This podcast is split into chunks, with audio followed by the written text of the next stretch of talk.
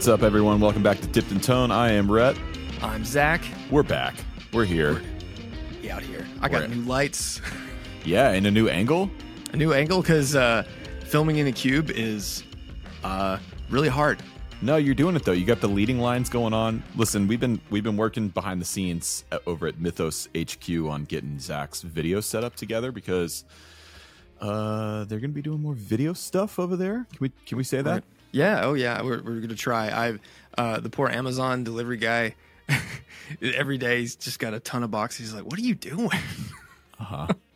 Yeah, I'm, like, I'm proud of you. It's like every everything that you've asked and, and I've given you advice on gear wise for for video and film, you've just gotten. It's like, Well- okay, cool. D- wasn't it you that said "buy once, cry once"? Buy once, cry once. Yep. so yeah, we got we got the uh, the UA uh, a four seven ten D for the mic uh, preamps. I got the the Amaran and Aputure lights, and uh, still got to figure out some of these other things because I still got some shadow, which is bothering me. Your But background needs a little bit of work, but that's all right. yeah, We'll- we'll we'll, get, there. It's it's it's a it's a long road. But how are you doing, man? I'm good, man. We uh so my my friend Roofman, also known as Tice, uh, and his wonderful girlfriend Sarah are over from the Netherlands right now. Um I've been working with him for a few years now. I played on his record in 2021. Then we went over to Europe and played on his tour. And so now he's here hanging out, and I'm producing his EP here in the studio, even though it's a half finished studio. We're still using it. And uh, we've been doing that this week, recording to the 388. We're doing it all on tape, which is fun. Um, you know, had a good Fourth of July. Tried to give the Europeans a the most American Fourth of July experience possible, and I think we succeeded. Oh man, did you rent like four wheelers and like, get like the M16s and like shoot them off the back? No, no. So okay, maybe not the most American, but we did over the weekend. We did a Braves game. Then we Ah. went to the lake for two days. Then we shot off a shitload of fireworks off the dock on the lake.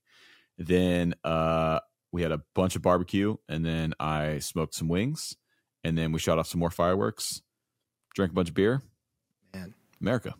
Man, uh, all all I try to do during Fourth of July is cover my cars so the neighbors don't get all the fireworks crap all over Mhm. our stuff. Because I living in a small uh, neighborhood really stinks. But um, yeah, I I I don't know. That's, that sort of thing just drives me nuts. I didn't.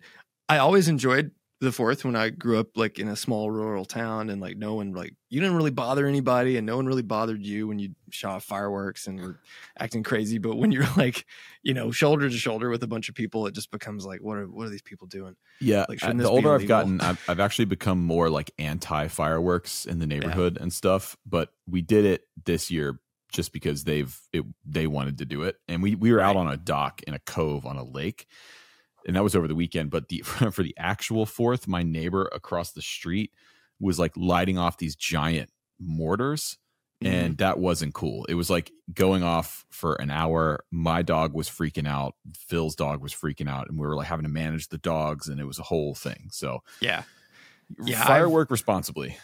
Yeah, there there have definitely been some neighbors in our uh like you know me and anyone that listens to this can probably tell I'm not very confrontational. Well, I'm argumentative, but I'm not confrontational. There's a difference. And yeah, and I th- there was there was some neighbors that had had I don't know, it looked like you could drop a basketball in it like a tube that launched the fireworks and it just sounded like a cannon was Like going off in the neighborhood. Yeah, just an mortars.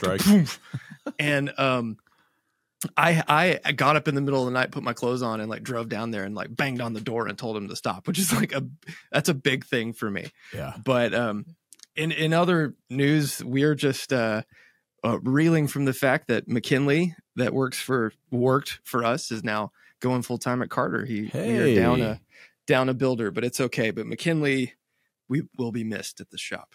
Man, I didn't know that was happening. Yeah, he's our he's our shred master uh, general. He'll be missed at the shop, but there's always Call of Duty. That's right. Um, before we get started, let's uh, let's thank all the fine folks over on Patreon. So, the Dipped in Tone Patreon, we have a couple tiers. You can support the show, uh, get behind the scenes access on our Discord, uh, submit rigs for dipping, and all sorts of other really great benefits. So if you want to join up uh, on our Patreon and support the show, uh, check the link in the description below and um, just Yep. come come have fun with us. Yeah, it's if you want to submit your rig to be dipped by us and a celebrity guest, you have to be a patron. And also, the Discord's pretty pretty happening.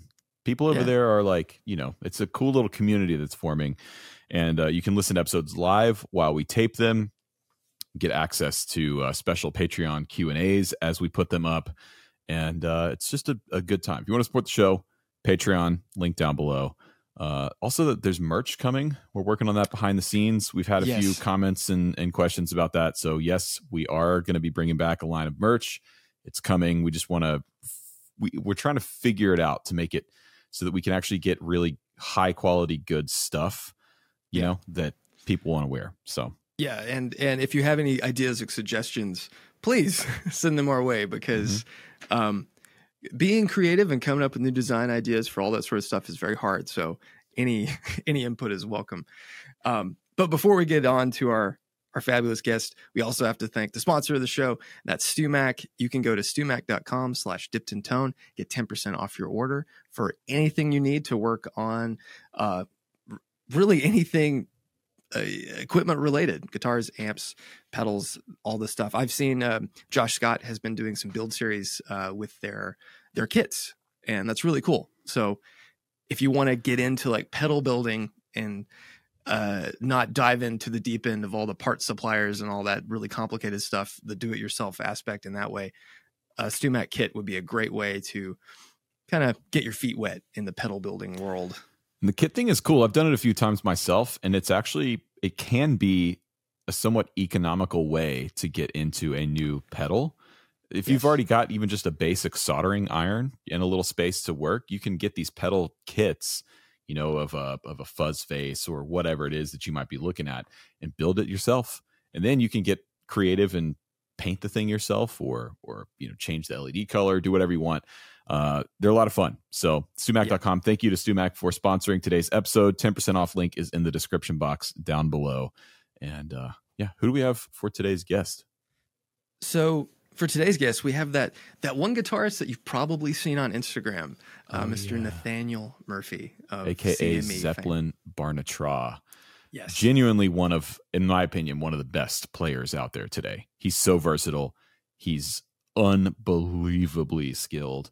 Uh, if you if you don't follow him, do yourself a favor and go check him out on Instagram and TikTok too. I think he's on TikTok. So I think he's on all the things. We're gonna get him on Threads soon, but yeah, he, threads threads coming up next. but yeah, he's one of those players that you go, how how is he playing both those guitar parts at the same time?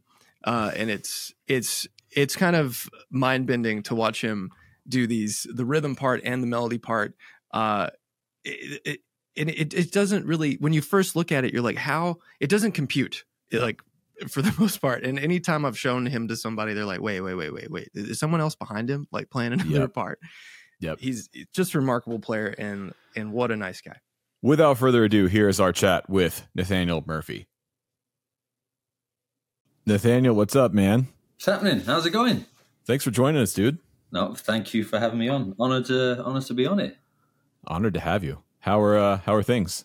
Things are going very well. Just uh, busy up here in Chicago, you know, demos and whatnot, and the usual, which is good. Summer season, so it's, it's uh, a lot of uh, big artists are coming through the store as well, which is good.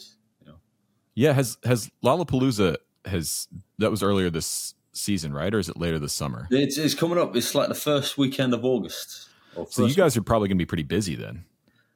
Yes and no. See, the thing with that is that it's kind of hard for artists who are playing there to come back, come to the shop and get back in. You know, it's a, it's a bit of a nightmare because it's such a huge event. Some some undoubtedly will, and we'll obviously we'll be reaching out to people to come in and check it out. But like some, maybe some of the bigger artists, it's like, you know, they've got to leave Lollapalooza's downtown. They've got to get to the shop, check it out, and get back in. You know, it's not impossible, but it's, it's a little bit trickier with Lollapalooza. You know. Wh- When those events happening or are happening, is the shop just an absolute madhouse? It, it can be. So Monday last week, Noel Gallagher was in the shop. on the Wednesday, Carlos Santana was in the shop. So it's just that, that, that was only Monday to Wednesday. How, how mad is that? You know, so and the it- shop in question, we should point out, is Chicago Music Exchange (CME). exchange. Right. For those those of you who might not be aware, Nathaniel uh, has been within what two or three years now. Well, two, be just over two years as a full time employee, but I was doing videos previously before that because I was I was obviously a soccer coach over here, so I was uh, coaching soccer and then on the side, you know, doing demos for CME, which you know is an interesting mix. yeah, yeah. So if you've not been to CME, it's it's genuinely one of the most impressive guitar shops in the world. It's beautiful. It's huge. The selection of stuff they have in there is, uh, I mean, just the number of Les Pauls that they have on the Mhm. wall. Yeah. I mean, my do they still have the uh, the Dove, the B Bender? They said, well, it's not for sale, thankfully. Ah, Thankfully, I mean, I think your video helped with that as well. I've got to say. it's, it's crazy because people will come in asking to see that guitar. It's like, yep, here you go. It's, it's that's very cool. awesome, man. That's awesome. CME is one of those places that i- is like the benchmark for what a guitar store should be. And and I'm not, you know, Mythos pedals are carried there. I'm not trying to like um, uh, blow smoke or anything, but it, it truly is like ha- living in Nashville. I get to go to a lot of great shops, and I've been to a ton of great guitar guitar stores all over the the country. But when you walk in there, it's it's so it's just nice and and they have everything unlike some shops and i'm not naming names but you walk in and um just kind of a mess it, you know Yeah. sometimes you get kind of a pawn shop vibe not that that's a bad thing but cme is truly a destination and yeah if you've never been like i think it's you have to go if you It's, have yeah, I mean, you, you walk in, it's like an audible gasp. You know, when you when you walk in there, it's like fucking hell. You know, oh, sorry, I don't know. Should I not be uh, No, you can you can say whatever you want in the show. it's just it's just a natural. Sweet. Yeah, yeah maybe I'll, I should say that instead. But yes, it's a very cool place to work. So I'm I'm honoured to uh, to do that. So you've got a really interesting story. We we talked about it on a couple years ago on my old podcast, but for for people who are unaware, what give us a, a bit of a backstory because you like you just mentioned, you haven't been a full time guitar player for very long, and you've b- ma- managed to become one of the greatest guitar players out there today, in my opinion. You know, for those of you who don't follow Nathaniel on Instagram, Zeppelin Barnatra, you have definitely seen him somewhere. I mean, the videos you've posted over the years have accrued millions and millions of views, um, and it comes down to your playing style. Like you have such a unique and well versed style, but you did all that, I guess, as a just a hobby for a while while you were coaching soccer, right? Yeah, I mean, very, very kind words from you there, Rhett. Thank you. Um, yeah, I mean, back in Manchester, um, there wasn't much going on for me. I was, I was teaching a bit of guitar. I was doing a bit of uh, coaching soccer as well. And then a mate of mine moved over here, and he said, "Look, I can get you a job coaching soccer over here if you want." And I was like, "Yeah, I'd rather do that." And plus, I imagine there'd be more opportunities for me in America, guitar-wise. I mean, guitar has always been the number one goal to become a professional guitar player of some sort. Um, but yeah, I was coaching here for nine and a half years, um, and you know, thankfully, you know, I, I, I was in CME uh, one day, and uh, I got chatting with one of the guys there, and was like, "Look, do you want to do some videos for us?" I was like, "Yeah, absolutely," you know. And so that kind of happened, and then a couple of years later, the shop was like, "Look, we want you to do full time demos with us. You know, just none of this here and you know a little bit here and there." Just come on full time, and it thankfully happened. You know, uh, so I've, I mean, I'm, I'm very proud of that. It's it's a dream for me. I'm technically a guitar player. Uh, I get paid to be a guitar player, so that for me is, is a huge thing. You know, so uh, not not in the way I imagined it. You know, but it's you know, still an incredibly cool thing. We'll, we'll have to title this episode "Nathaniel Murphy, technically a guitar player." Just, just a little bit of coaching on the weekends, privates. That's amazing, man. Can you tell us uh, a little bit of the, the reasoning behind your Instagram name? Because anytime I go to search, I always type your name and I forget. Oh yeah, Yeah. well, it's it's again. I apologize in advance because it's a ridiculous name. It causes a lot of pronunciation problems as well, and so essentially, it started out. Um, remember when Zeppelin got together for that one-off concert in I think it was like 2007, 2006, whatever. Um, so I'm only probably about 14 or something at the time, and the only way you could get tickets for that was by emailing or something. You had to have an email address. I'm 14 years old or whatever in Manchester. No 14 year old has an email address back then, you know. So I thought, you know, I'll try and be smart here. I'm not going to put Nathaniel Murphy at AOL.com. I'm going to put Zeppelin so they know I really like them. And then for some reason, God knows why, I put the name of the village in Ireland that my family is from. So hence you get Zeppelin Barnatra at AOL.com. Now, that email is dead. So if you try email it's not going anywhere. But um, yeah, why I chose that, why I didn't just do Nathaniel Murphy, blah, blah, blah. Um, and then uh, fast forward to living over here, I used to busk out on the streets here. Uh, down on Michigan Avenue, I used to do street performing, and I wasn't on Instagram at the time, but I had a card that said, you know, Nathaniel Murphy, guitarist, you know, hire me, whatever, and it just had my name, uh, sorry, my number and my email address on it, and I started getting emails off people saying, "Oh, I love your videos on Instagram," and I was like, "Well, I'm not on Instagram, but you know, I'll check it out." Um, and lo and behold, there was a couple of videos on me there playing out on the street, so I joined it, um, started posting a few videos but yeah, I don't know why I decided to choose Zeppelin Barnatra as my Instagram handle as well. But it's too late to change.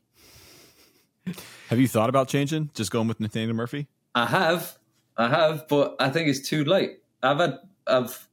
It's weird. Like I've had a couple of people say, "Oh, you're Zeppelin, right?" I'm like, kind of, yeah. Which I feel fraudulent. You know, it's just a, a, a, silly Instagram name that I cannot change. But you know, in one way, I'm kind of proud of it. You know? Yeah, yeah. So you've been uh, you've been playing a lot of guitars and demoing a lot of guitars at mm. CME for the past couple years. What what's been a standout guitar for you since you've been there full time?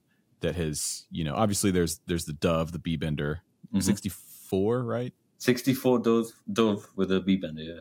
What what else though has has really kind of like grabbed your attention and why did it grab your attention? if I I'm see I'm gonna have favoritism here. I'm gonna go for the Noel Gallagher J150. Uh, it has to be that. That's my you know favorite. You know I've got it here. Should, do you want to show you? Yeah, grab it. One sec. So this is my Gibson J150 uh, Noel Gallagher signature guitar. Uh, capo already on the second fret, ready to go. You know. It's uh, no, so it was. It's funny how it happened. The shop managed to get a hold of one. They didn't tell me it was going to be mine. It was for a demo for the release, and I, so sometimes I get to bring the guitar home to you know prep for demos, you know, work and stuff and whatnot. And uh, I remember texting the boss and a few people at the shop saying, you know, can you reach out to whoever, whoever bought this? Are they local? Would they mind if I borrowed a guitar just to do some videos at home? Because you know it's an amazing guitar and they were like, "Oh, I'm not so sure." Blah blah blah. In the meantime, they're taking screenshots of that message and sending it to each other because they, you know, at the end of the video, they surprised me with the guitar saying, "No, it's actually for you."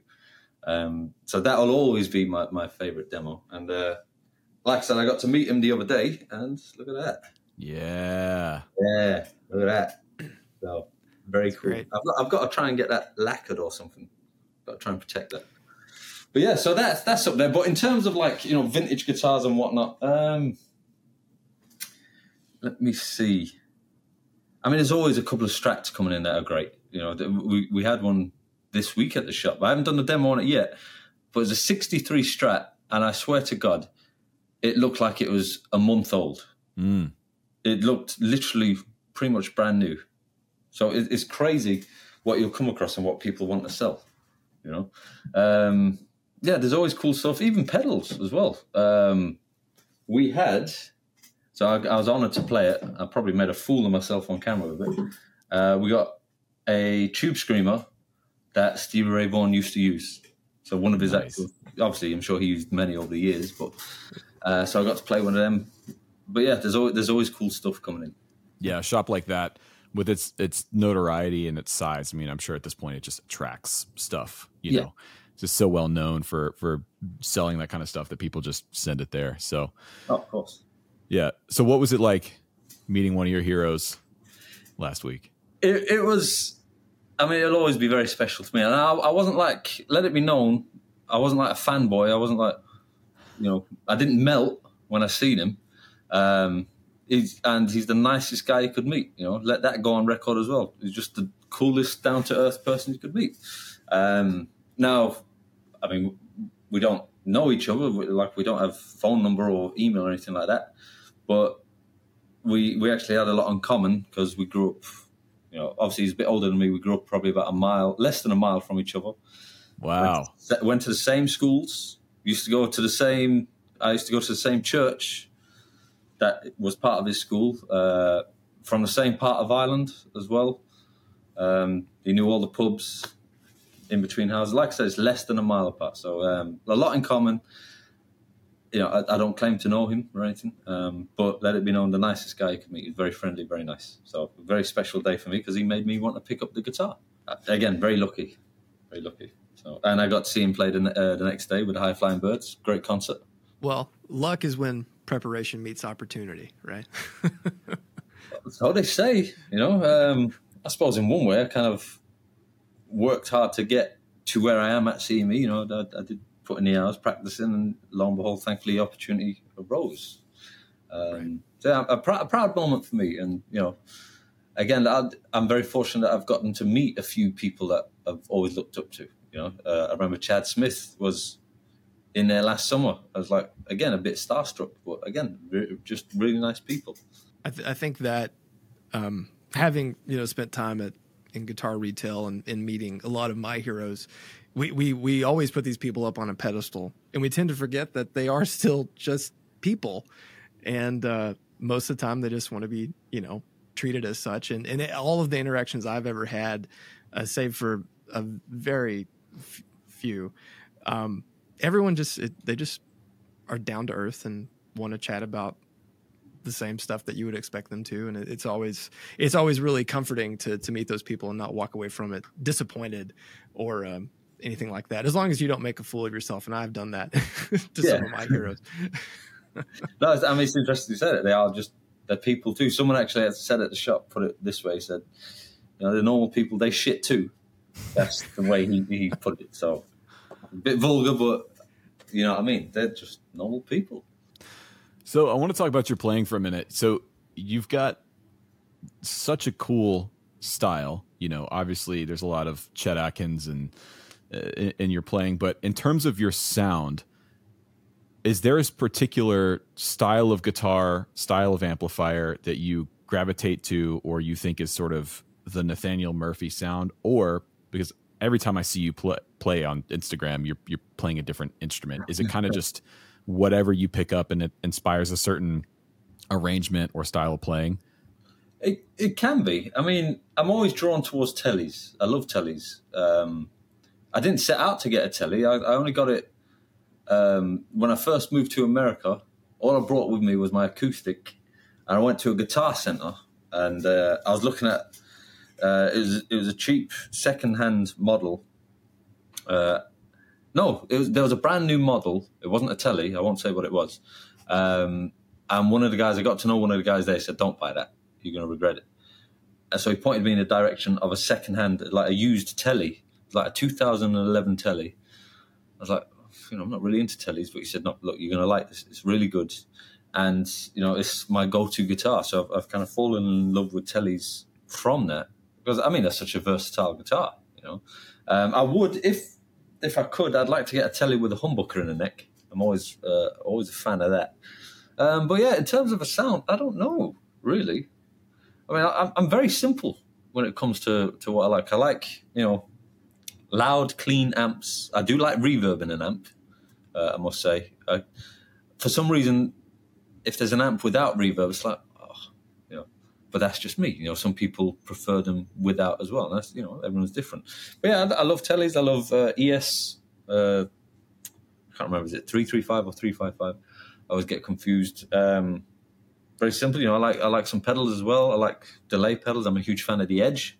So if I can try and emulate the Edge, that's always fun for me. I do like uh, a couple of fuzz pedals, overdrive. Uh, yeah, in terms of the style, I don't know. I don't know how to describe it what? So if you could dive in a little bit deeper on the telly thing, what is it about the telly that kind of grabbed you at first, and then w- what keeps you coming back to that guitar? Well, on my particular model, I fell in love with the feel of the neck. Um, now I don't know what type of neck it is. It just feels great to me. You know, I've picked up some tellies before, and it's like, oh, you know, it's good. It's not quite the neck that I, I prefer. You know, um, I love the simplicity of it. You know, there's a lot, not a whole lot going on. Uh, there's sometimes where it's, where it's like I wish it could do other things. You know, maybe it'd be nice to have a humbucker in the bridge, but then it's like I lose that single coil telly sound. It doesn't become a telly anymore. You know, I love that to do like the chicken picking and stuff uh, on the bridge. Um, but then I love the middle, like the, the, the middle pickup sound, combining the two. I think that's got its own unique taste and flavor to it as well. Um, and then, it's one of the coolest guitars I've ever made. You know, some of the best players in the world played them. So if it was good enough for them, it's good enough for me. I do think if you were going to have one guitar to really do everything, like you, you've got one electric guitar. Mm. For a long time, you know, I think the 335 is up there as one of the most versatile guitars ever. But I think if you really, really boil it down, the Telly is probably the most versatile electric guitar out there, at least in my opinion. But I'd, I'd have to agree. I'd, I'd, it would be, yeah, it'd probably be between those two. Go. You know, it, they can jazz, they can they can rock and roll, they can swing. You know, you can you can do jazz on it, bebop, whatever. You know, bit of everything. And they're super reliable too, because like unlike a Gibson, they don't have most of them don't have the tuning stability issues. They're not as susceptible to you know swings in temperature and and you know it's basically is it Brad Paisley that says it's like a cutting board with a neck on it and you know there's not much to it. It's an incredibly simple design. It just works, man. Yeah. I don't like him that much. Oh, jeez. oh, here we go. of course. But now, now you got to tell me why, though. You got to say. Well, I know this is fine. I, I like. I just. um I think for me, uh I'm just a Les Paul guy and and yeah. and, and, a good PAF guy, and, and I would choose a 335 for sure. Um, but just because like it's just a comfort thing. There, like a Telecaster is not as comfortable for me, and and I just like a little more heat coming out of the guitar. But I also I'm one of those weirdos that I can play without reverb. I I, I don't I I like like just making my own reverb. That's what I used to say when I when I gig. If I'm loud enough, I'll make my own. But uh, yeah, I don't know. I, I I'm not. I I think I always come across as contrarian to Rhett, and it's not my intention. No, I like I just I don't know. Like to me, there's a reason why all the dudes that played Tellys back in the day switched to Les Pauls. I mean, I agree. I do. I do like a. If I'm gonna like play something for myself, I'm probably gonna play a Les Paul. But I'm just yeah, saying, right. if you if you really could only have one guitar and you had to play a bunch of different styles and a bunch of different stuff, and it needed to be reliable, and all, I think a Telly is is the move. That's all I'm saying. Les Paul. Yeah. That's all I'm saying. But what what did you what did you grow up playing? What what type of what was your first my first guitars were were always Strats, uh, yeah. and that I think that's because like I idolized um, Clapton and Stevie Ray Vaughan and all of that, but then it never felt right until I got I really got into playing Les Pauls and, and, and in particular carved tops because I had a special and that sort of thing. Mm. But moving into the the actual maple cap sort of real Les Paul. It kind of reset my brain into how I approach the instrument.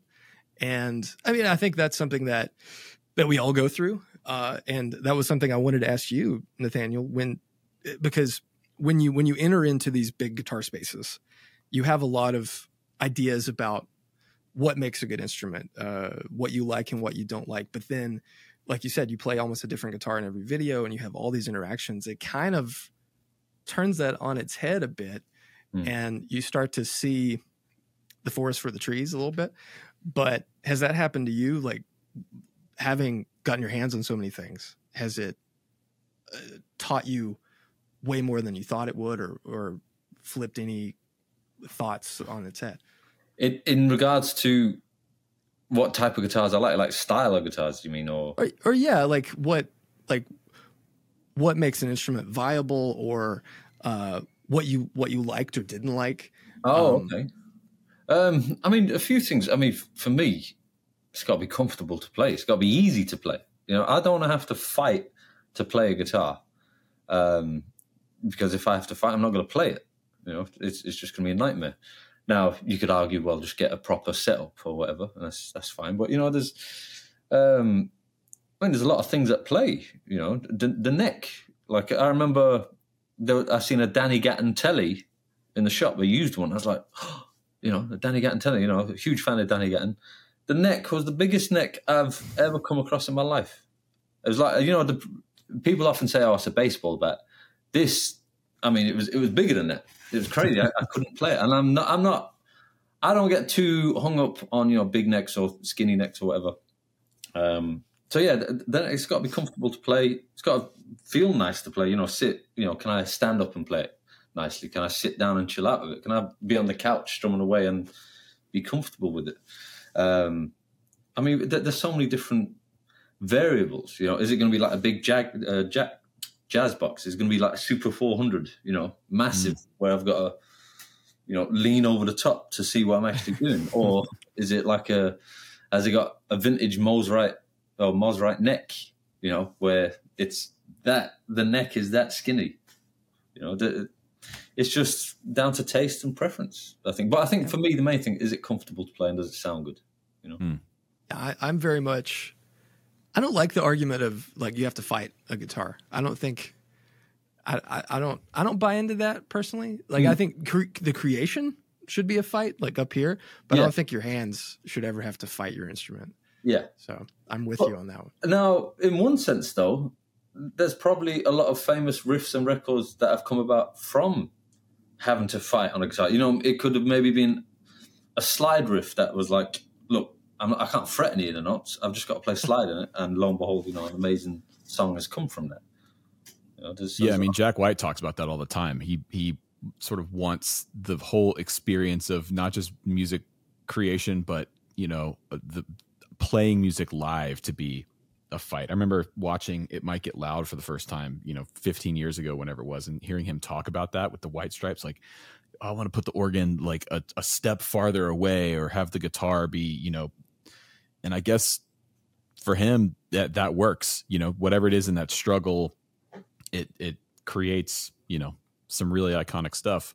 So although I agree, I don't want I don't want to fight my my guitar either because then that that like pulls me out of the any kind of creative mindset I have. It just it's not it's not for me. So you you mentioned earlier you're a fan of the Edge. Mm-hmm. I am too. I love the Edge, and I find that people like us that are fans of the Edge and guitar players have to like defend him a lot with a lot of other guitar players online. People seem to, to, people talk shit about the Edge all the time. Like he sucks. He's the worst guitar player. I couldn't disagree more. I want to hear what do you why do you love the Edge so much, and what would you say to someone who think who thinks the Edge sucks? I mean, this this is a hot topic. Maybe not at the moment, but over the years, like if you you could put on a record and you'd know it was the edge. Oh, there he is. That's a, that's an edge-ism. You know, that's that's the edge doing that. It's like if we, as guitar players, we're, we're always trying to chase our own sound, try and be unique. There's not a lot of us that get to do that. You know, only the the best of the best have managed to to get there. You know, you, you could even now in his case, it's like his use of delay and you know pedals and such. And you could say the same for Tom Morello as well. It's like, mm-hmm. oh, that's Tom Morello, you know.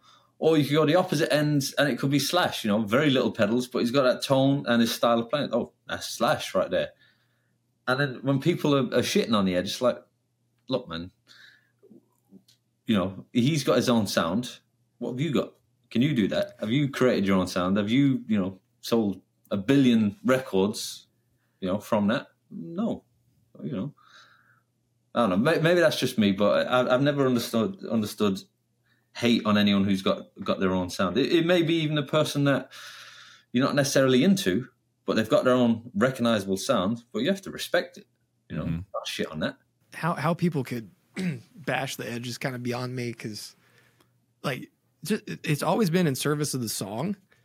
Yeah. But even then, the riffs are great, the tones are great. Like I don't, yeah. Like I, what's there to not like about? I don't, I don't get it. People say it's it's like too simple or if you take the effects away all he all he does is play effects and if you take the effects away he's playing like really basic elementary stuff and to me that's even more of a sign of his brilliance as a musician and a writer because yeah. he he's arguably one of the best in my opinion guitar players that can play to the song and the the ability to use all those effects and use those sounds and tones to create the part to create the color or whatever it is that goes into the song i think is brilliant. And to your point nathaniel like what what have you done? Like where's yeah. your you know tr- multi-platinum sell, selling albums on the wall? Like yeah. you know? Yeah. Yeah i've i've never understood that that hate. It's uh it's a shame really. But i mean people are entitled to their opinion even if it is wrong. Yeah of course. Of course I was gonna ask, like, what are you listening to these days? Like, what's what's getting you excited about guitar? Who who sticks out to you? Is like you go and listen to someone, or you see someone on Instagram or whatever it is, and makes you want to go pick up the guitar and play. Well, that's the thing. I mean, it's it's sometimes they make me want to pick it up, and sometimes they make me not want to pick it up. So there's a fine line, but it's uh, I mean, that's the trouble with Instagram. Sometimes these days, it's like there's so many amazing players out there. So just off the top of my head, um, I've seen so Justin Derrico, guitarist for Pink, outrageous player. I was texting him this morning. Like, look, man, you got to show me some of those licks from your videos. Uh, so he's going to be in town soon. So hopefully, I'll I'll get to meet him. I'd love to. Um, I'm really trying to get back into my uh, shredding. Um, so I, I seen a Stephen Taranto, I think is how you pronounce his name. Just astonishing, you know, player. Um, I know it's not for everyone, but I, I like a bit of everything. So him, um, I'm really getting into uh, Michael Romeo. Um, I think he's, uh, you know, one of those underrated names that you know I didn't hear about until maybe a, you know a number of years ago. Um, played with Symphony X, and he's got his own stuff, but astonishing technique, and he's got it all: legato, alternate picking, sweeping. But then it'll be other things. I could open it up, and it'll be it'll be Jake Workman doing a crazy bluegrass thing, and it's like how's his right hand doing it? I need to know how to do that. Which kind of leads to a problem for me because it's like, right, well, I want to do shred, I want to do bluegrass. I'll I'll see Cecil. I think it's Cecil Alexander. I think that's or Cecil. Forgive me if I'm not pronouncing his name right. I'll see him doing like double time bebop lines. It's like, well, I've got to do that now. And before I know, I'm I'm completely overwhelmed with work or homework to do. Do you know what I mean? Have you ever heard uh, Jake Workman shred like on an electric guitar? I think I've seen him once. I, I think because he, he, doesn't do it. I think I've seen him once do a video on Instagram. I think maybe he had a, a, a telly or a PRS or something. And no surprise, it was astonishing. You know? Yeah, he like I never put the the the, like, the flat picking thing and thought, oh, if you just add a lot of gain and move it up yeah. from like the second fret, and man, it, it it is whenever you're trying to go down rabbit holes for styles, uh, it is so easy to get overwhelmed, especially if you like so much music. But I, I, I'm I'm always I, I get really overwhelmed with Instagram by seeing just the sheer number of of talent that I I kind of have to take a step back from it because I, just like you, I can't just makes me not want to do anything. It, it can be overwhelming, right? Yeah. I, I, think I said this to you previously in the past, Rhett. Like the amount of screenshots I've got mm. on my phone. Of, right, must learn this. Must learn this. It could be a, a, a Matteo Mancuso thing. It could be uh, Antoine Boyer thing, or just a, a gypsy jazz thing. I mean, I'm a huge gypsy jazz fan, but I haven't played it in ages because I've got so many other things that I'm I have to learn. You know. Um, but it can be overwhelming. But it's fun though. It's inspiring. Yeah. You know. I remember where I was when I first saw and heard Jake Workman for the first time. We were in uh, St. Augustine, Florida. I was on on the road with with my band, and we had a night off. We were in the hotel, and it was the CMAs were on that night. It was like 2018, I think. And you know how the CMAs are. There's a lot of just garbage, bro country. You know, yeah. people playing at tracks or whatever. And so we were kind of sitting there and you know, a, a, few drinks in and and just kind of talking shit about a lot of the pop country stuff. And then Ricky Skaggs and Kentucky Thunder came up, and it they burned the place down. And Jake took this solo. It's it's on YouTube somewhere. You can see it. But Jake took this solo, and I mean, we were all just screaming at the TV and like jumping up and down and hooting and hollering. So I immediately found him on Instagram and, and was following him ever since. He is just so unbelievably he's like a machine, man. Like Mm. his accuracy and his his right hand and his time feel, it's crazy, crazy. And it, the, the funny thing is, so he, he was playing at the Old Town School of Folk Music here, maybe maybe a year and a half ago, something like that.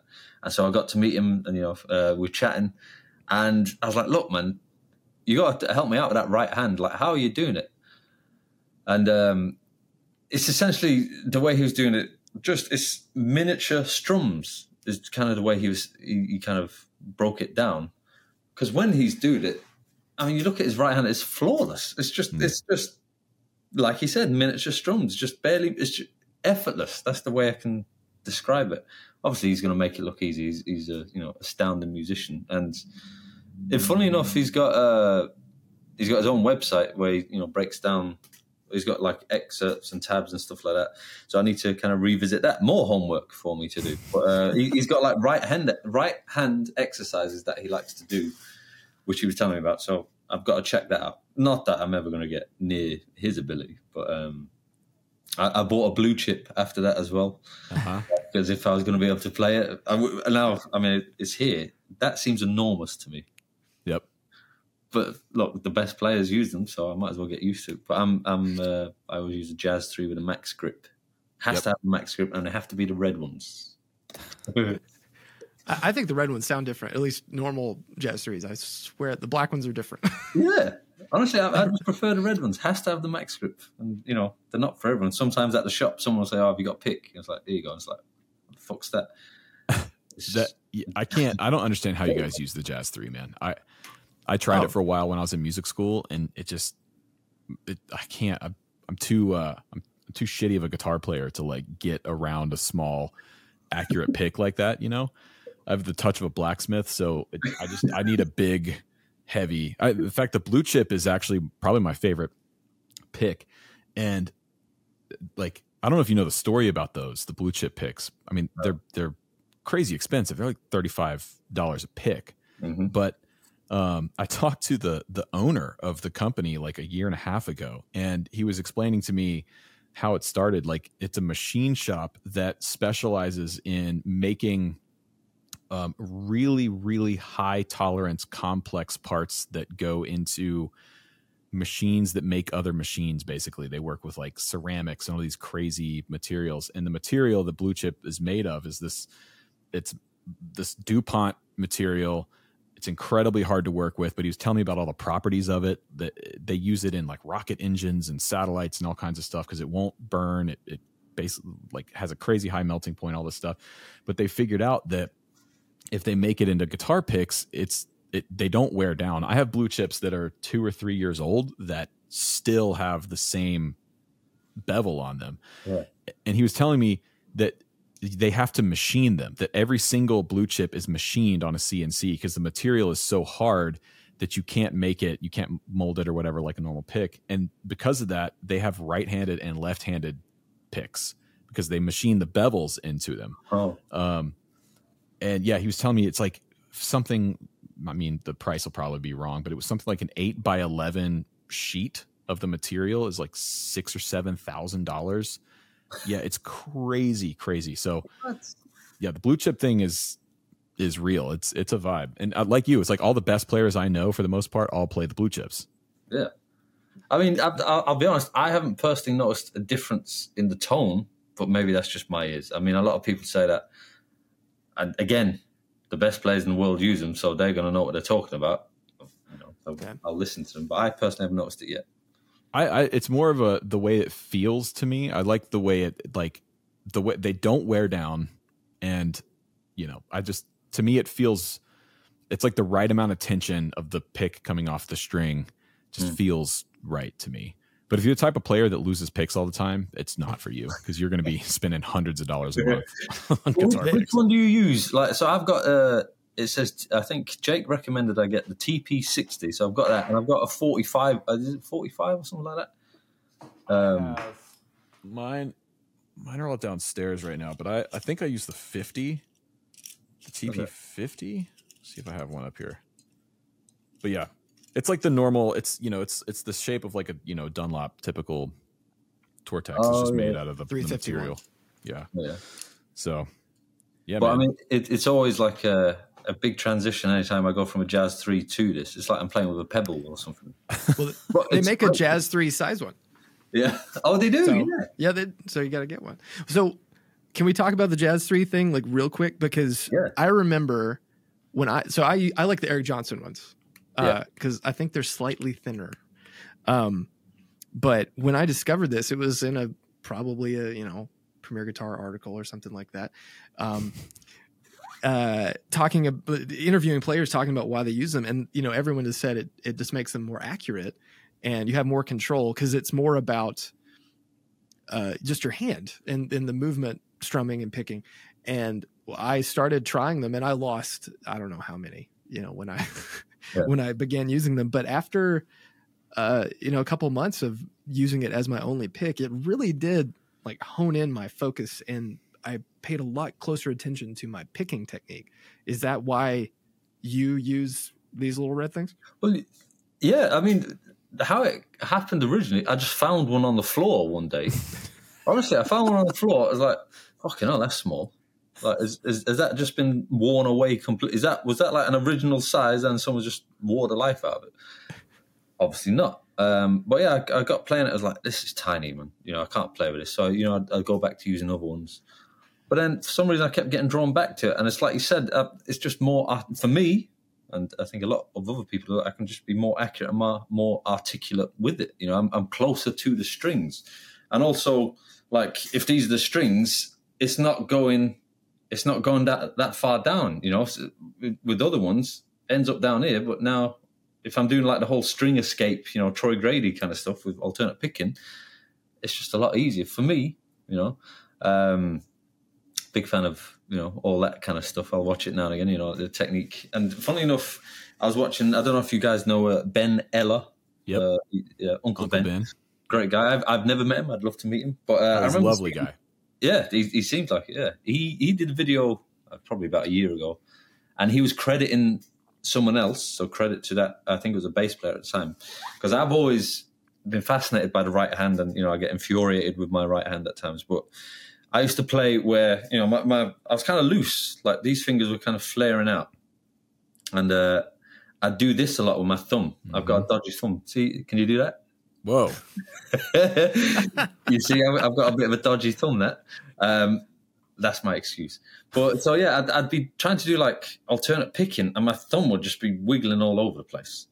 So, and that can't have helped me much. But I remember seeing his video, Uncle uh, Uncle Ben, Uncle Ben Eller, and he there was a video where if you if you took another pick in the last two fingers, just close it enough where it doesn't fall, and just relax and work on that. You know, there's, there's less kind of motion or weight, excess weight, I suppose. So if you were to clasp the pick in the last two fingers, just hold it. Don't clench it. Just hold it enough where it doesn't fall out, and that's a good position for your for your right hand. Oh. If you try that, it I'm telling you, it, it changed a lot for me. Dude, you're blowing my mind right now. Well, it's, it's again, it's not me. I, it's it's from Ben Eller, and he got it from a bass player, I believe. So credit to those guys. But try it, and you'll be you'll be surprised, honestly. Yeah, because I play with my right hand when I'm playing, and and I only really notice it because I, you know, editing videos of myself playing. I noticed that I kind of like tuck my fingers up like that out of the Yeah. way, and it puts this tension in my hand that I guess limits the range of motion in my wrist. But that feels like even just doing that, it's like, Yeah, oh yeah, okay. It even I, feels uh, more accurate right here. yeah, I started doing something similar when I I started using my fingers more. I'd tuck my pick, and so I would use my fingers and keep my my you know pinky and ring finger kind of fixed. But Mm. yeah, that's interesting for people that are struggling with because I because I always kind of have like a fist almost. But I see friends and they play with their fingers out and I'm like, hey, put those down. yeah. I mean, it's interesting because obviously there's a lot of players who have an astonishing right hand, and they're like the complete opposite. Like they'll be, it could be uh, Mike, uh, Michael Angelo Batio or Batio, I don't know how you say his name, or it could be Marty Friedman. You know, completely different, and they, you know, astounding players. Um, but for me, it's certainly helped me. I was, I was a lot more relaxed, and you know, I just naturally go into that position now. so it helps me. It might help someone else.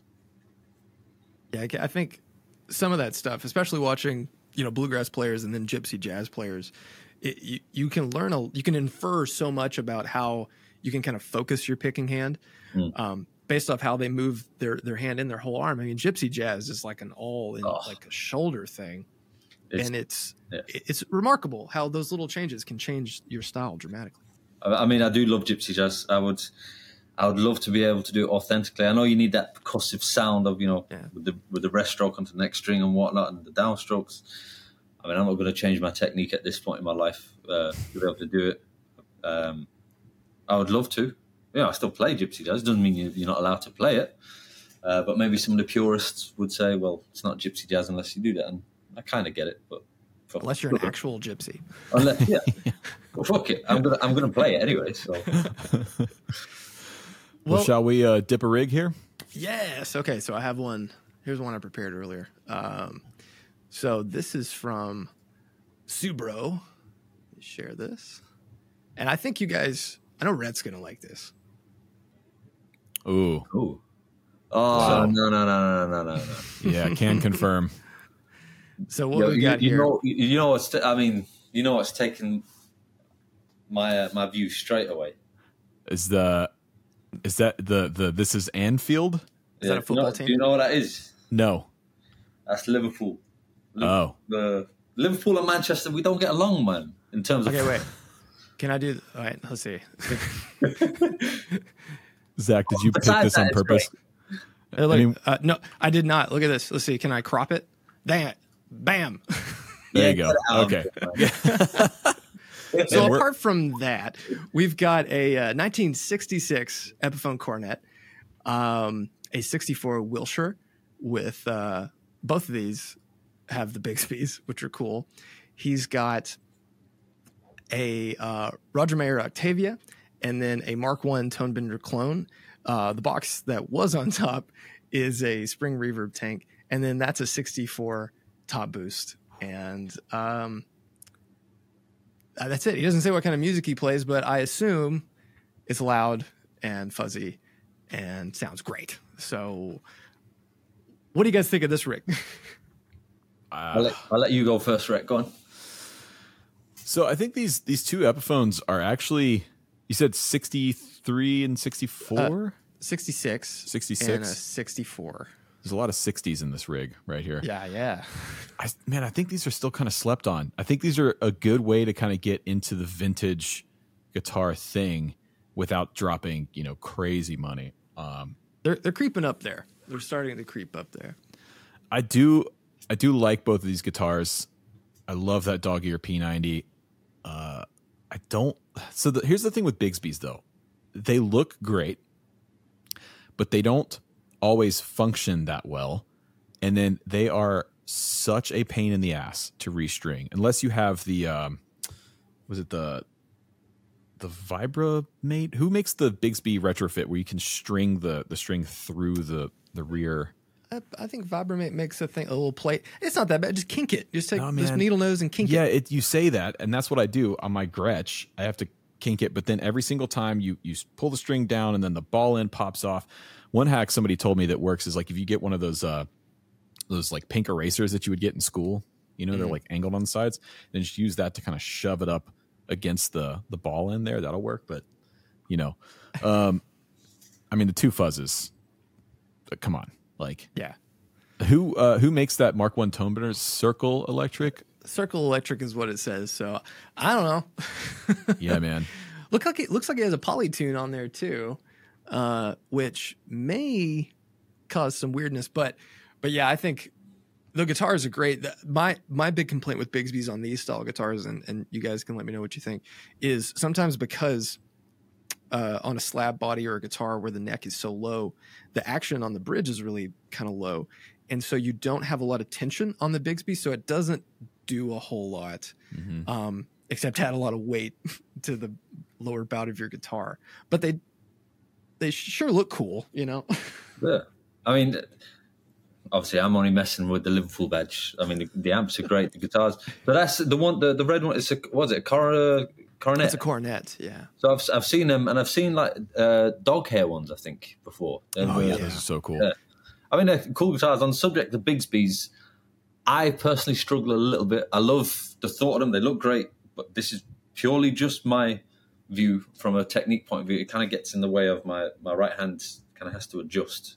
Hmm. That's just me. I mean, great looking guitars. So you'll have to explain. So we got the pedals because I'm not the biggest expert now. So they're two fuzz pedals: the, the gold one and that Thunderbird's car looking thing, blue one.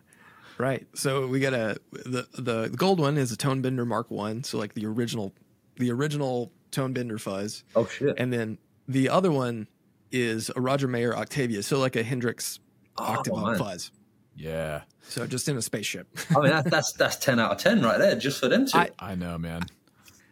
right? there's not there's not really much you can rag on this except maybe a delay. You, uh, you add a tape echo to this thing, and Well, yeah, going into the spring reverb and then into that 64 top boost. So I have a 64 AC30, the Silver Bulldogs, and it's it's a magical a magical amp. Like to push that thing, it's loud as hell, but to to really push it and to get into that like either edge like bright sparkly kind of thing or you can push it into that Brian May, you know, put a treble boost in front of it. It's a really really special amp. Um you have to be careful with those because 64 they still had the narrow panels on top the vent panels were the small ones and they will overheat so oh yeah, um uh I always heard that you want to put like some kind of small fan or something behind it. So whenever I run mine, I always have a little fan just kind of blowing in the chassis just to get the hot air out. Um, but dude, yeah, those two fuzzes through that spring reverb into that amp is probably a a biblical sound. oh, that's that's got to sound incredible, right? Now, again, forgive, forgive my ignorance. What's that? What's that bell looking thing? That silver that's thing? That's that's a tremolo switch, for Was the the AC30, yeah. or it Um, may be it's a Vox it's a Vox switch, but it Mhm. He might have it wired to like defeat the reverb or something too. I don't know. No, it's probably I think it's probably for the the the yeah, it probably is. Yeah. Uh, Yeah, apologies, I sound like such an amateur with this stuff, but I mean, No. to have like those pedals, that amp, the guitars, I mean, that's a pretty cool setup. I, I mean, I, I can't judge anyone's rig, man. So yeah, you can. Yeah, yeah. No, you totally can. That's why you're here. Uh, so one one of my favorite things to do, I talk about this all the time with oct- uh, octafuzzes, uh, especially on a neck pickup, a guitar with a neck pickup. Go to the neck pickup, turn the volume all the way down. It's different for different guitars and different fuzzes and stuff, but you you find this sweet spot inevitably where you get this sort of huge ring modulation kind of funky sound where the fuzz and the the octave isn't quite tracking just right and then certain harmonics in that that upper har- uh, upper octave will jump out and you you can get the coolest sound out of an octave fuzz. Even if you're not into fuzzes you know i, I think that's a, a really really inspiring sound. So only thing i would change here for this rig is i want some kind of delay. Yeah. uh and with this rig being what it is i mean i would just say to hell with it. Get a get a tape echo. Get a real one and just Right. stick it on top of that reverb tank and go to town. Uh so otherwise though this this is rad. 9.4 shoyles for me. Oh, uh, Uh, well, you see, based on this image without the Liverpool badge, you know, I'll, I'll, I'll, I'll give it a, I'll definitely give it, I'll give it a nine point two. No, no, no, you know, I'll just give it a solid nine, nine out of ten. okay I mean, I'd, I'd personally, personally, I'd play different guitars. I love the amp. I love the idea of the pedals. I'd like a delay. Um, I'd, I'd change the guitars for me. That's just me. No, I'll give, I'll give it, a, I'll give it a nine. Yeah, solid nine out of ten. I think I, I mean this is incredible. Uh just just take those Bigsby arms, just put them back. Wouldn't, Mhm. wouldn't worry about it. Uh man, I love it. 9.8. But Wow. wait, hang on. Are, they, are these are these pedals rare? Are they hard to get them? Uh the Roger Mayer uh less common. The other one is a is a copy. I don't know how common or what parts are it inside depends on it. what parts are in it yeah but if- it, it, it none none of this is cheap. no Uh, Except the tuner. The tuner is like you can get that anywhere. At Uh, Chicago but- Music Exchange. I've I've literally never seen that blue pedal looking. Is it blue or grey? My eyes are a bit dodgy. They're, they're usually like a grayish color, but yeah, Mhm. Roger Mayer, uh, he was he was Hendrix's um, like pedal guy and Mhm. like made the Octavia and all that stuff. So he uh, has a line. Uh, most of them uh, are in more normal looking pedal boxes, but for a long time he made the spaceship stuff, and he'd have a fuzz face and the octave and all those sort of yeah, yeah, yeah. classic Hendrix sounds. Yeah. Very cool though. Nice. Well, Nathaniel, thank you so much for joining us, man. It's always it's always a really good time getting to talk to you and hang out and yeah. Thanks. Well, thank you. Like I says, uh, I'm honoured to be on it, and you know, thanks so much for having me. And you know, hopefully we'll do it again soon. You got to come visit me, by the way. You got to come up here and visit.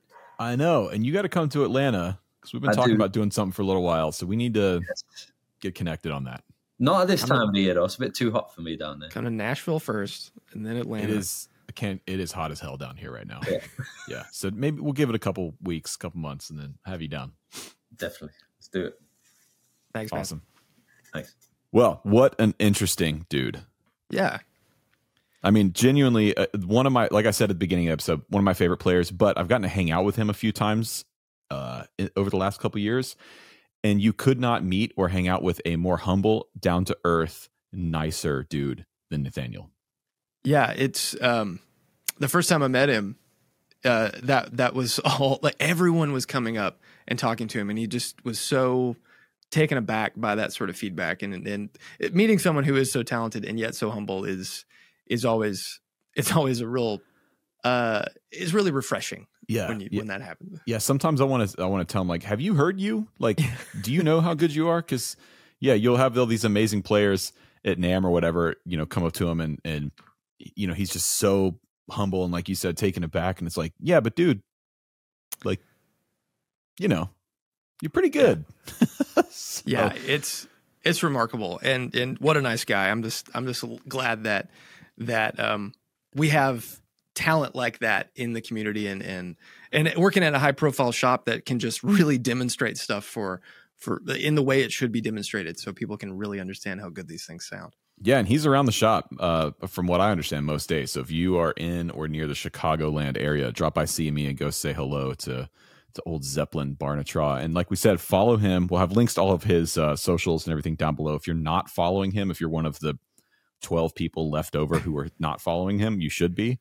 Um, Yes. So yeah, awesome.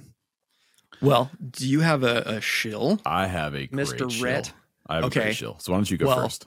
Oh, all right. Yeah. Well, I was trying to think, like, what have I not shown that I I I, I love? And I don't think I've shown this, but I got this a while ago. Boom. Nice. It's a super duper two in one. This is from 2005. It's a like one of the hand painted ones. Yeah. Um, there it is. It has the back plate with the the pigtail on it.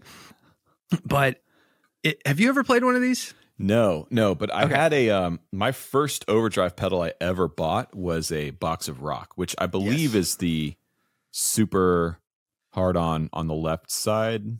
Yeah. Okay. yeah it has it all of all of zvex's stuff is like some of them there's a lot of through lines you know like there's a lot of shared lineage but they all like sound so different and cool. But the super duper two in one is a super super hard on. Um uh, it's two of them in one box and so what you get is the individual volumes but then also a master volume so you can overdrive them. The super duper or sorry the super hard on is i think at least 30 decibels of output Yeah, dude. They're crazy loud. so you put two of those in one box and you get just an insane overdrive boost, but you can set them low and and just really have um a nice tone shaping thing that adds a little bit of sparkle and life to your signal. I love boost pedals and this is like an iconic one. I got this at Eastside Music Supply.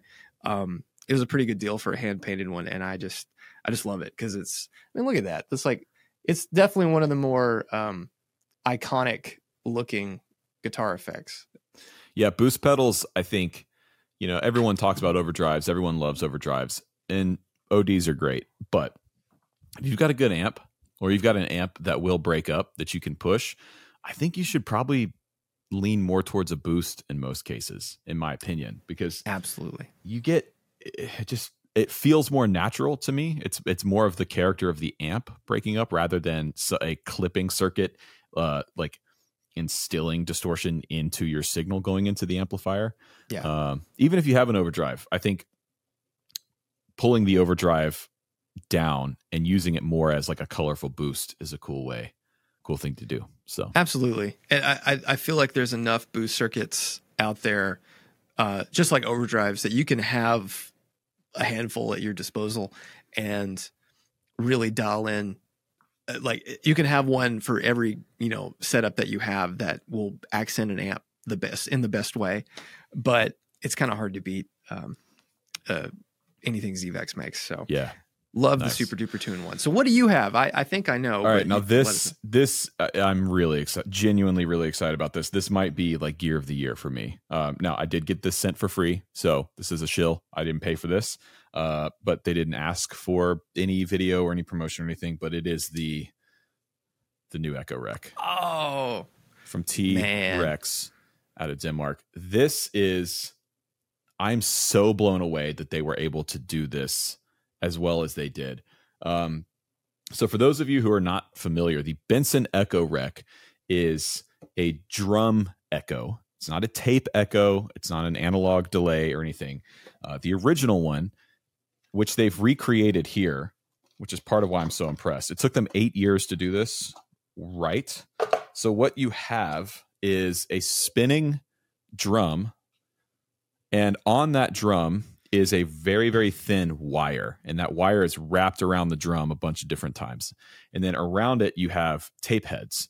So it works similarly to a tape echo where you have one head writing the signal and then the other head's reading the signal back at different intervals. That's what creates the echo effect. Uh, but it's not tape. And so the Echo Rec most notably would would have been used by you know David Gilmour a lot. This is the delay sound on the drums for when the levee breaks. That that Mm. echo sound is not the room at Headley Grange. People always get confused about that. They say, "Oh, it's the well, no, the echo came from the mics around the banister in the rooms." Like, no, it didn't. The room sound, the reverb came from that, but that actual echo, that like slapback delay, was an echo rec set up in the truck, in the recording truck at Headley Grange. Um, Jimmy, this is fact. Jimmy Page talked about this. People still like to argue about it though. Anyways, um, really cool. The original ones were tube driven. Uh, and a friend of mutual friend of ours, Kevin Kadish, has an original one, and I want to bring mine up to shoot out against his original one. This is solid state, uh, which basically means it's more reliable. Um, Yeah. Original ones are ridiculously expensive, and they're hard to maintain. There's a f- only a few people out there that can maintain them properly. Um, yeah, it's super cool, man. It, it I'm so excited that T Rex was able to pull this off. And it's got some nice modern features. Like it's got XLR inputs, balanced inputs on the back, so you can send vocals through it, everything. And we've been using it all this week to record Tice's. I put his vocals through this, I put his guitar through this. It's, oh, I'm so stoked. So, And didn't they say that the drum will never wear out yeah, now you do, there is unless some, you some- damage it? Yeah there's some maintenance like you do have to oil the, the it comes with a little um bottle of lubricant for the wire but it's not very often but you do need to uh to oil it. And i just noticed that this is serial number 12 so an early, early i don't know why my camera's not focusing but anyways it's not cheap. This is not for everybody. I would not recommend this for everybody. They're $2100 and the fact is, there's a lot of pedals that do the Echo Rec thing really, really well, like the Boonar. Um, oh, what's that Boonar pedal called? There's a Boonar Echo Rec, the the Strymon. Uh, wh- why am I blanking on the name of the Strymon? I can see it right there. Oh, oh, No, uh, the, the- the Volante. group- Yeah, the Volante. That is supposed to be an Echo Rec, basically. Yeah. Um, well, I heard you play that one. Well, not that one specifically, but that pedal uh, unit. It's not even a pedal, really. At um, at NAMM, and it it every everyone asked. That was one of the questions I got asked the most after this last NAMM. Like, how good was that Echo Rec? Like, it's really good. it's really, really, good, really man. good. It's really good. I plugged it up and was doing the Run Like Hell riff. Oh And yeah, it's it's the sound. It it is the thing. Yeah. Um, so again, it's a bougie piece of gear. It's not for everyone. I wouldn't recommend this for everyone, but if you are like me and you're a nerd for this type of shit, like old school analog echoes and stuff, it's really cool, man, and it's really good. Next So- step is that uh, those WEM cabs Dude, and uh, man at atlantic discount my shop near me uh there is there was two rick bought one but there's a 72 Hiwatt cab with the original fanes the purple back Oh. fanes uh and they're in great condition i'm thinking about going down and getting the other one but just what Yeah. you need. yeah another 412 Well, um, let's let's thank our our patrons over on Patreon one more time. If you guys want to learn more about supporting the show and all the perks and uh, membership benefits you get over on Patreon, hit the link in the description below and uh, check out the tiers, support the show, and uh, join the community while we're um, you know recording these episodes. And Great to have uh, another big thank you to the sponsor of today's episode, StewMac. You can get 10% off your order at stewmac.com via the link in the description box down below. Still waiting on someone to buy that Go Bar deck. I don't know if it's going to happen or not, but go get Well- a pedal kit. Get a pedal kit, yeah, and uh, paint it, Yeah. and then sh- send it to us. I'd love to see it. someone get a pedal kit, paint it with a dipped in tone theme, and tag us in it. It doesn't have to say dipped in tone, but like something from the show, you know, whatever. Tag us in it, and we'll uh, I don't know, we'll do something. We'll figure out something to do. Oh man, that would be great. Have a like a Shoyles Industries one. Oh, sh- dude, s- yeah, yeah. wait, wait. Okay, hold on. Hold on. we got to talk about this off Yeah, we gotta workshop All right, this a little bit. everybody. See y'all. Bye.